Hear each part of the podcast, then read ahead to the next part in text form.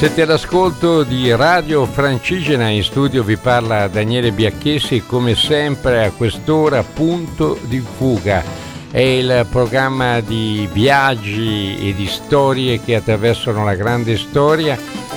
Dopo le ultime puntate, una decina di puntate dedicate alle storie ambientate nella seconda guerra mondiale, quindi abbiamo ripreso tanti luoghi, tante storie che hanno attraversato quella della seconda guerra mondiale, da oggi parte invece un vero e proprio viaggio intorno al territorio, alla difesa del territorio che è una delle priorità di Radio Francigena e anche una delle mie priorità in un vecchio libro che scrissi per Editori Riuniti, ormai fuori catalogo, ma lo potete trovare in ebook eh, su danielebiacchessi.com, si chiamava L'ambiente negato.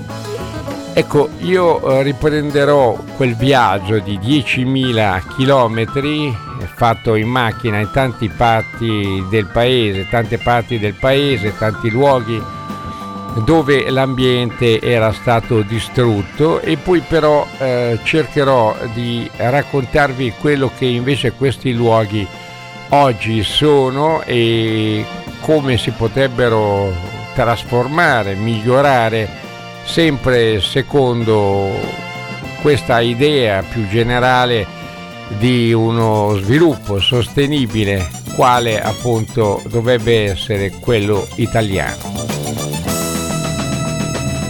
Di solito per i lunghi viaggi ci si alza all'alba, nessun rumore per strada, solo cani che ritornano lasciandosi guidare dall'olfatto. Rimane poco alle prime luci del giorno, quando l'ultimo lampione spegne il suo spicchio di notte. Nel viaggio sai due cose, quello che abbandoni e quello che ritrovi. Il resto è spesso lasciato al caso, compresi quei cassetti svuotati alla rinfusa è il solito vecchio libro che non hai osato finire. Il viaggio ti fa assorbire il dolore di una solitudine e fa emergere i punti deboli, i nervi scoperti della vita. Così ti ritrovi su quell'asfalto, libero dai sogni, denso di virtù. Forse perché ogni viaggio ha uno scopo, anche il mio. Lo avevo in testa a quel tempo da anni e ce l'ho ancora migliaia di chilometri in lungo e in largo per l'Italia, esattamente 10.000. Volevo dimostrare quanto fosse difficile il rapporto tra uomo e natura Vivere in un paese dove l'ambiente potesse rappresentare una risorsa e portare le prove di un degrado consumato nel tempo, le mille contraddizioni, i conflitti, gli interessi economici, le coperture da parte di organizzazioni criminali senza scrupoli, quello che ascolterete è proprio una parte di questo viaggio. Allora presi la valigia e me ne andai via, che era ormai giorno.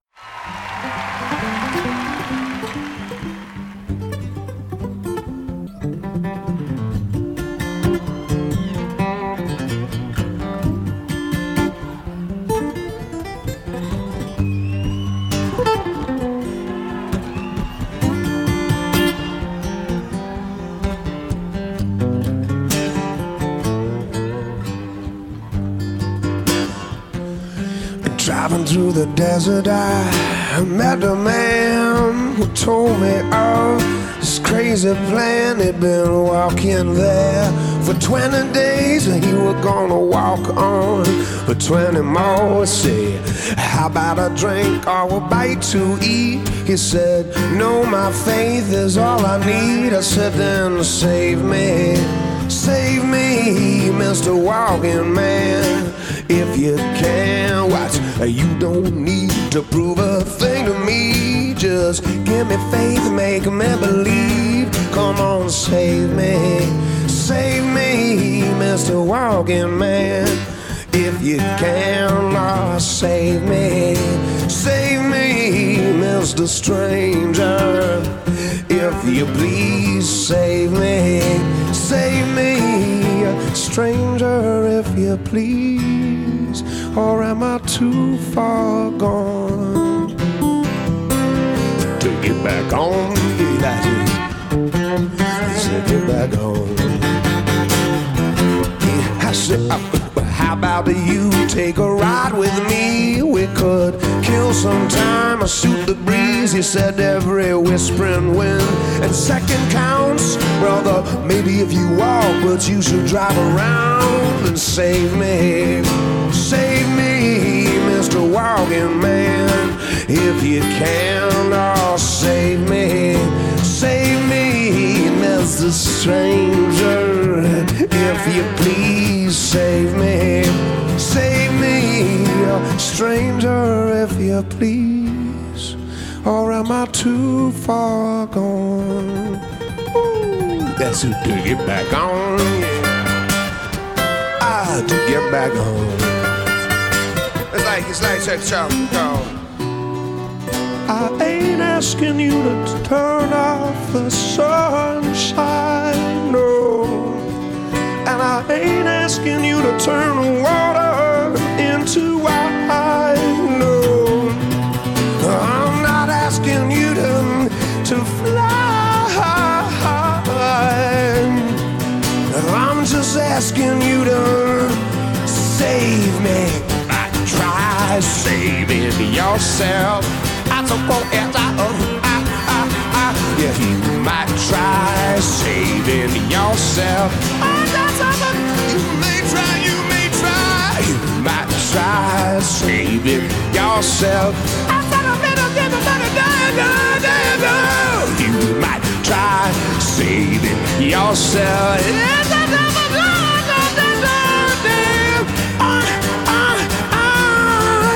yeah. la, ah, ah.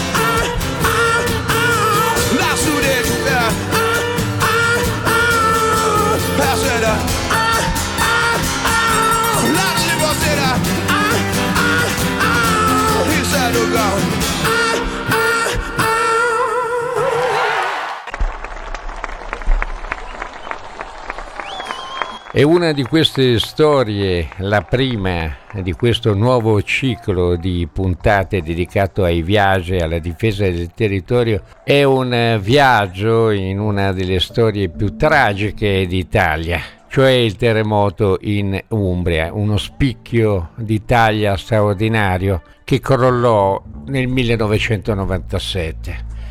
Non dimentico le grida, i volti scavati dalla paura e dal terrore, le labbra livide, il corpo disorientato da un equilibrio precario, la terra instabile che balla sotto i piedi. Umbria 1997. Alle 11.40 mi fermo con la macchina a Colfiorito, paese di confine tra la provincia Umbra e quella marchigiana, un luogo bellissimo. Eh, vi consiglio veramente di andarci perché sono posti veramente eccezionali, straordinari e anche spesso poco frequentati. Davanti ad un parcheggio allora il ristorante sopra una collinetta a ridosso dei monti sembra l'ultimo riparo dal terremoto che aveva già colpito di notte alle 2.33 mentre tutti dormivano. Le case intorno sono ancora intatte nelle strutture portanti, costruite in pietra, sono lì da oltre cent'anni, senza crepe, ristrutturate. I cellulari non funzionavano allora, era zona appenninica, i segnali erano deboli. Dovevo rimediare un telefono, nel ristorante una signora di mezza età mi indica la cabina e schede. Faccia presto perché qui le scosse vanno avanti da stanotte, potrebbe essere pericoloso anche per lei. Così la signora esce dal locale e rimango da solo. Mi volto verso la parete e osservo i primi segni del terremoto. Il bancone del bar è sottosopra, pacchetti di sigarette per terra, bicchieri rotti, acqua che esce dalla toilette, bottiglie di vino in frantumi. Prendo la linea e a quel tempo lavoravo per una radio che non c'è più, si chiamava Italia Radio ed ero collegato proprio con Italia Radio, era la terza corrispondente della giornata. E mi trovavo in 60 cm di spazio aspettando che la regia mi collegasse in diretta. Per pochi istanti torno indietro con la mente ai miei primi servizi dal terremoto in Irpigna nel 1980 quando la cabina era l'unico mezzo per comunicare, ma ora non c'è tempo per pensare ad altro perché la terra riprende a tremare. La cabina di legno è come un frullatore, fugo fuori nel parcheggio davanti a me. Le case si sgretolano, i cornicioni vanno in mille pezzi. La gente di Colfiorito si rifugia proprio accanto alla mia macchina, al centro del grande spiazzo. Mormorano frasi incomprensibili, si stringono, si abbracciano, poi si lasciano e ancora si uniscono. 15-20 secondi, forse più, che diventano veramente un'eternità, il frutto di una vita di sudore e lavoro, voilà, si dissolve. Le traversine della casa di fianco sembrano gruviere e da lontano si ode il suono della campana di Serravalle in Chienti, alto luogo meraviglioso che marca i suoi battiti. Finita la scossa vedo che le strutture del ristorante tengono, così entro nella cabina telefonica e la linea incredibilmente è ancora lì e inizio il mio racconto concitato e dissi che pochi secondi fa una forte scossa ha colpito l'Umbria, non si conosce l'entità dei danni a cose e persone, la gente è terrorizzata, non so dire di quale grado della scala Mercalli sia questa seconda scossa e poi finita la corrispondenza il parcheggio si trasforma praticamente in un secondo paese. C'è chi entra nelle case, afferra coperte abiti, tutto ciò che può prendere, ma i vigili del fuoco sono già pronti e intervengono con i primi sbarramenti. I poliziotti che cercano di riportare i livelli di sicurezza è una situazione che sta sfuggendo di mano. Infatti molte persone rischiano la vita tornando nelle loro case ormai mezze crollate. Il pericolo è reale, concreto, ma in quei momenti non ci si rende conto quanto sia sottile il filo che separa la disperazione dalla speranza. C'era gente che gridava fuori, venite fuori dalle case, c'è pericolo.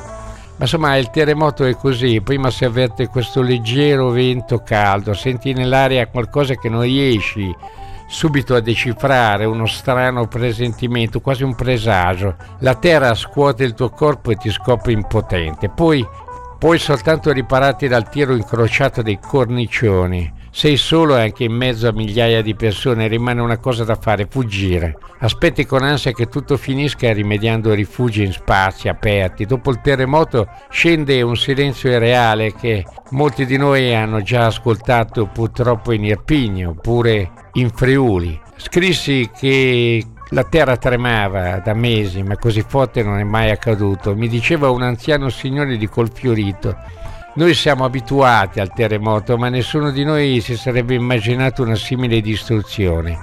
Chiese, case, capannoni, pompe di benzina, ospedali, scuole, macchine, in un pezzo di terra d'Italia di 100 km quadrati, la più bella d'Italia, forse insieme a quella dell'Alto Lazio e della bassa Toscana rimane in piedi veramente ben poco. Vengono lesionati interi centri storici, Foligno, Nocera Umbra, Gualdo Tadino, Serravalle Inchienti, frazioni fantasma, borghi medievali spazzati via.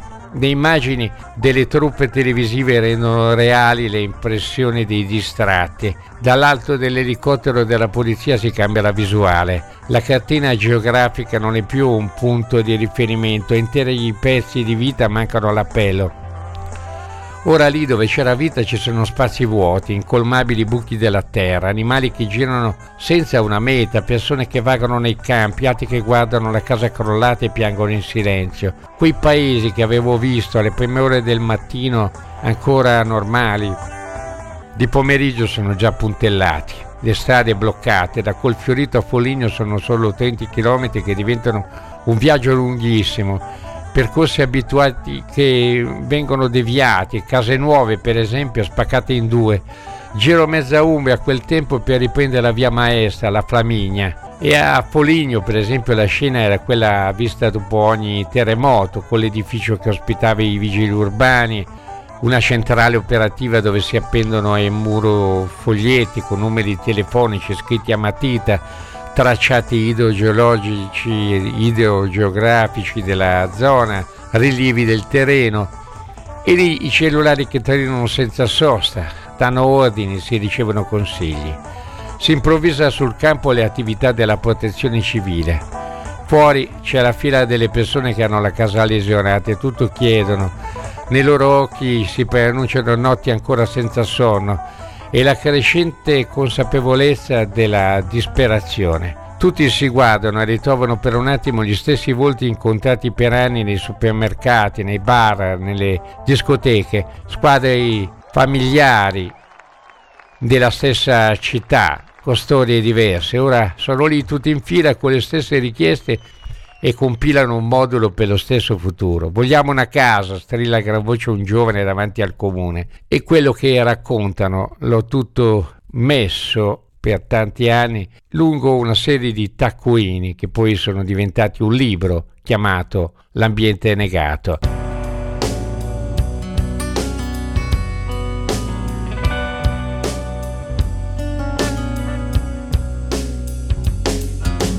If for every ace I've drawn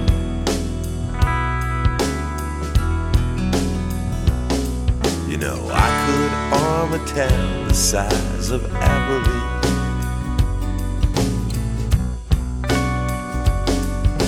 But don't you push me, baby, because I'm only in love.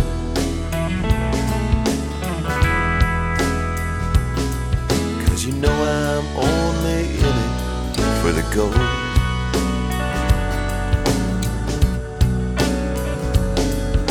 Now all that I am asking is for ten gold dollars.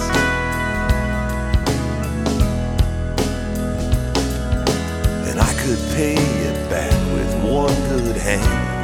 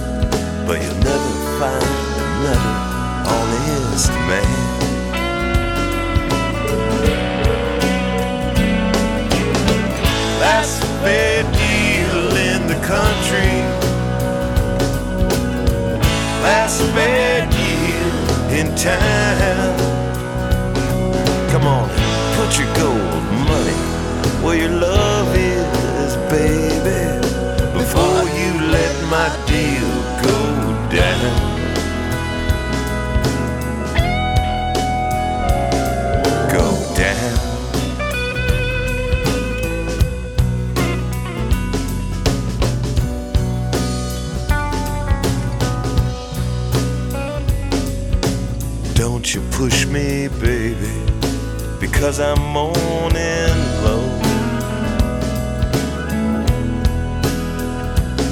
You see, I know a little something you won't never know.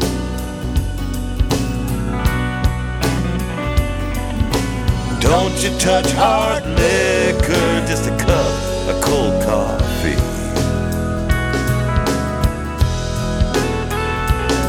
I'm gonna get up go.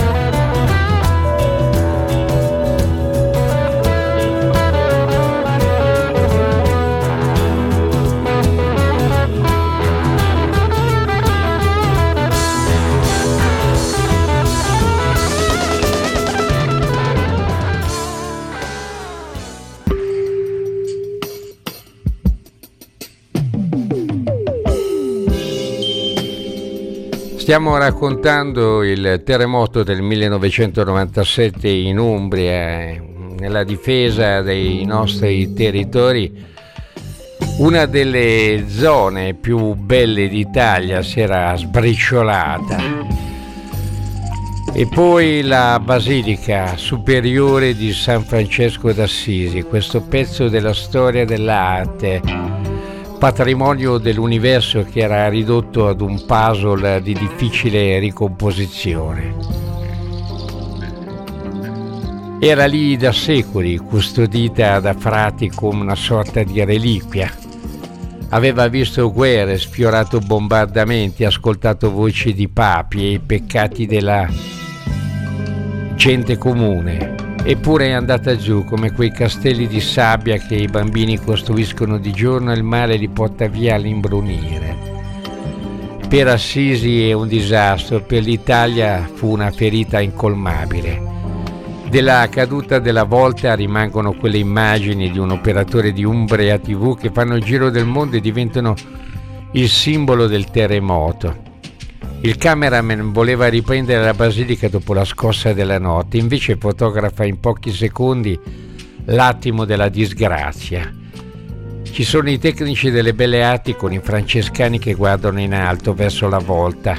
Ad un tratto la telecamera traballa, il terremoto, il cameraman si sposta di qualche metro indietro, rimediando l'androne verso l'uscita. L'occhio elettronico entra nei particolari, Tonnellate di intonachi, mattoni, calcestruzzi inghiottano l'interno della basilica mentre i funzionari del ministero e i padri francescani diventano dei puntini risucchiati dalla polvere.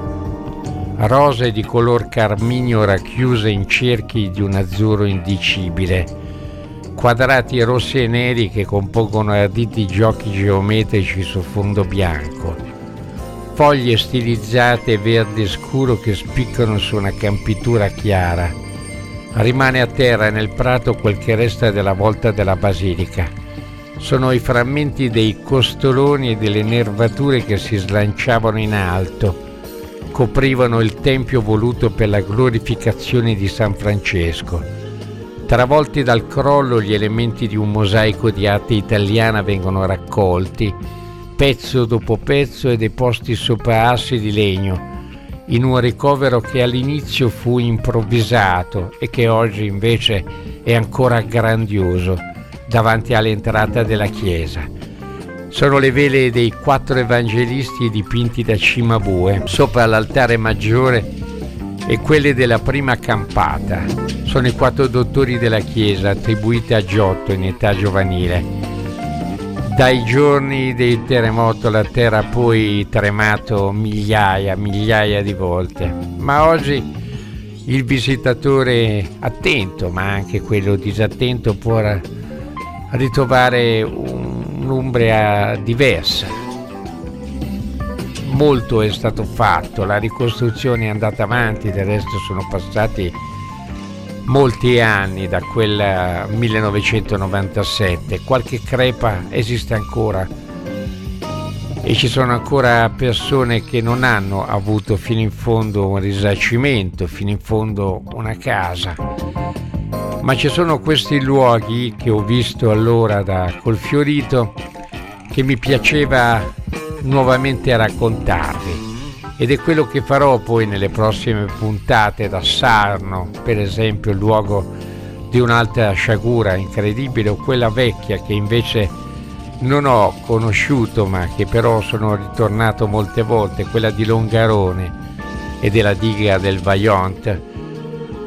Del Piemonte, dell'alluvione del 1994 vi ho già parlato in una puntata di punto di fuga ma ci sono tanti altri luoghi dove l'uomo non sempre si è comportato bene nei confronti della natura. E anche quando sono avvenute cose come il terremoto che non sono come sapete prevedibili poi dopo non sempre, mi riferisco soprattutto all'Irpini, al terremoto del 1980, l'uomo ha fatto in modo che la ricostruzione fosse qualcosa di legale alla luce del sole. E migliaia e migliaia di pagine di faldoni di inchieste giudiziarie sono lì a dimostrare tutto questo. Però c'è sempre la volontà invece dell'uomo onesto che si tira su le maniche della camicia e del maglione e comincia a vangare nel fango, nelle paludi, nelle distruzioni, fino a nuovamente a ricostruire qualcosa di, di bello che ci riporta ad oggi.